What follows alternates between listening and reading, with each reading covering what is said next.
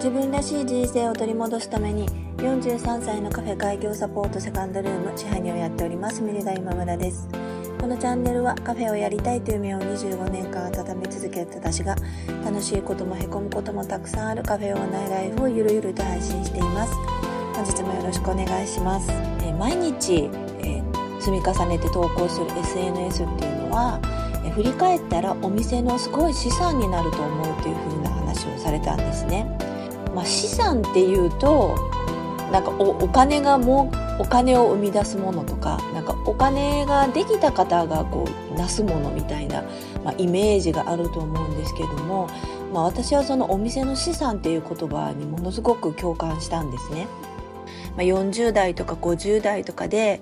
やりたいというふうな、まあ、カフェの開業に限らずやりたいと思ったことを、まあ、実際にやった人からしたら、その資産と言われるものっていうのは、お店だけじゃなくて、自分の人生の資産にもなるのかなっていうふうに思ったんです。で、まあ、お店をやっ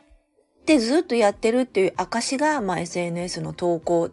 なんだとしたら、まあ、それだけではなくって、まあ、辛かった思い出とか、なんか頑張ってみたけれども失敗した施策だとか、なんかそういうのもすべて、あの、自分がお店を頑張ったという意味では人生の資産になるんだろうなと思ったんですね。そういうふうに考えると、今もまだ、えー、まあ、SNS の投稿を続けてますし、まあ、いろんなことにチャレンジしたりとかしてますけれども、なんかもう失敗したらどう、どうだとか考えないで、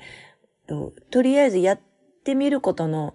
意義もすごく大きくなるかなというふうに思ったんです。今、まあお店をやってない人で今から何かをやりたいなっていう思ってる方も今の状況と本当に何かを始めて一歩を踏み出すことの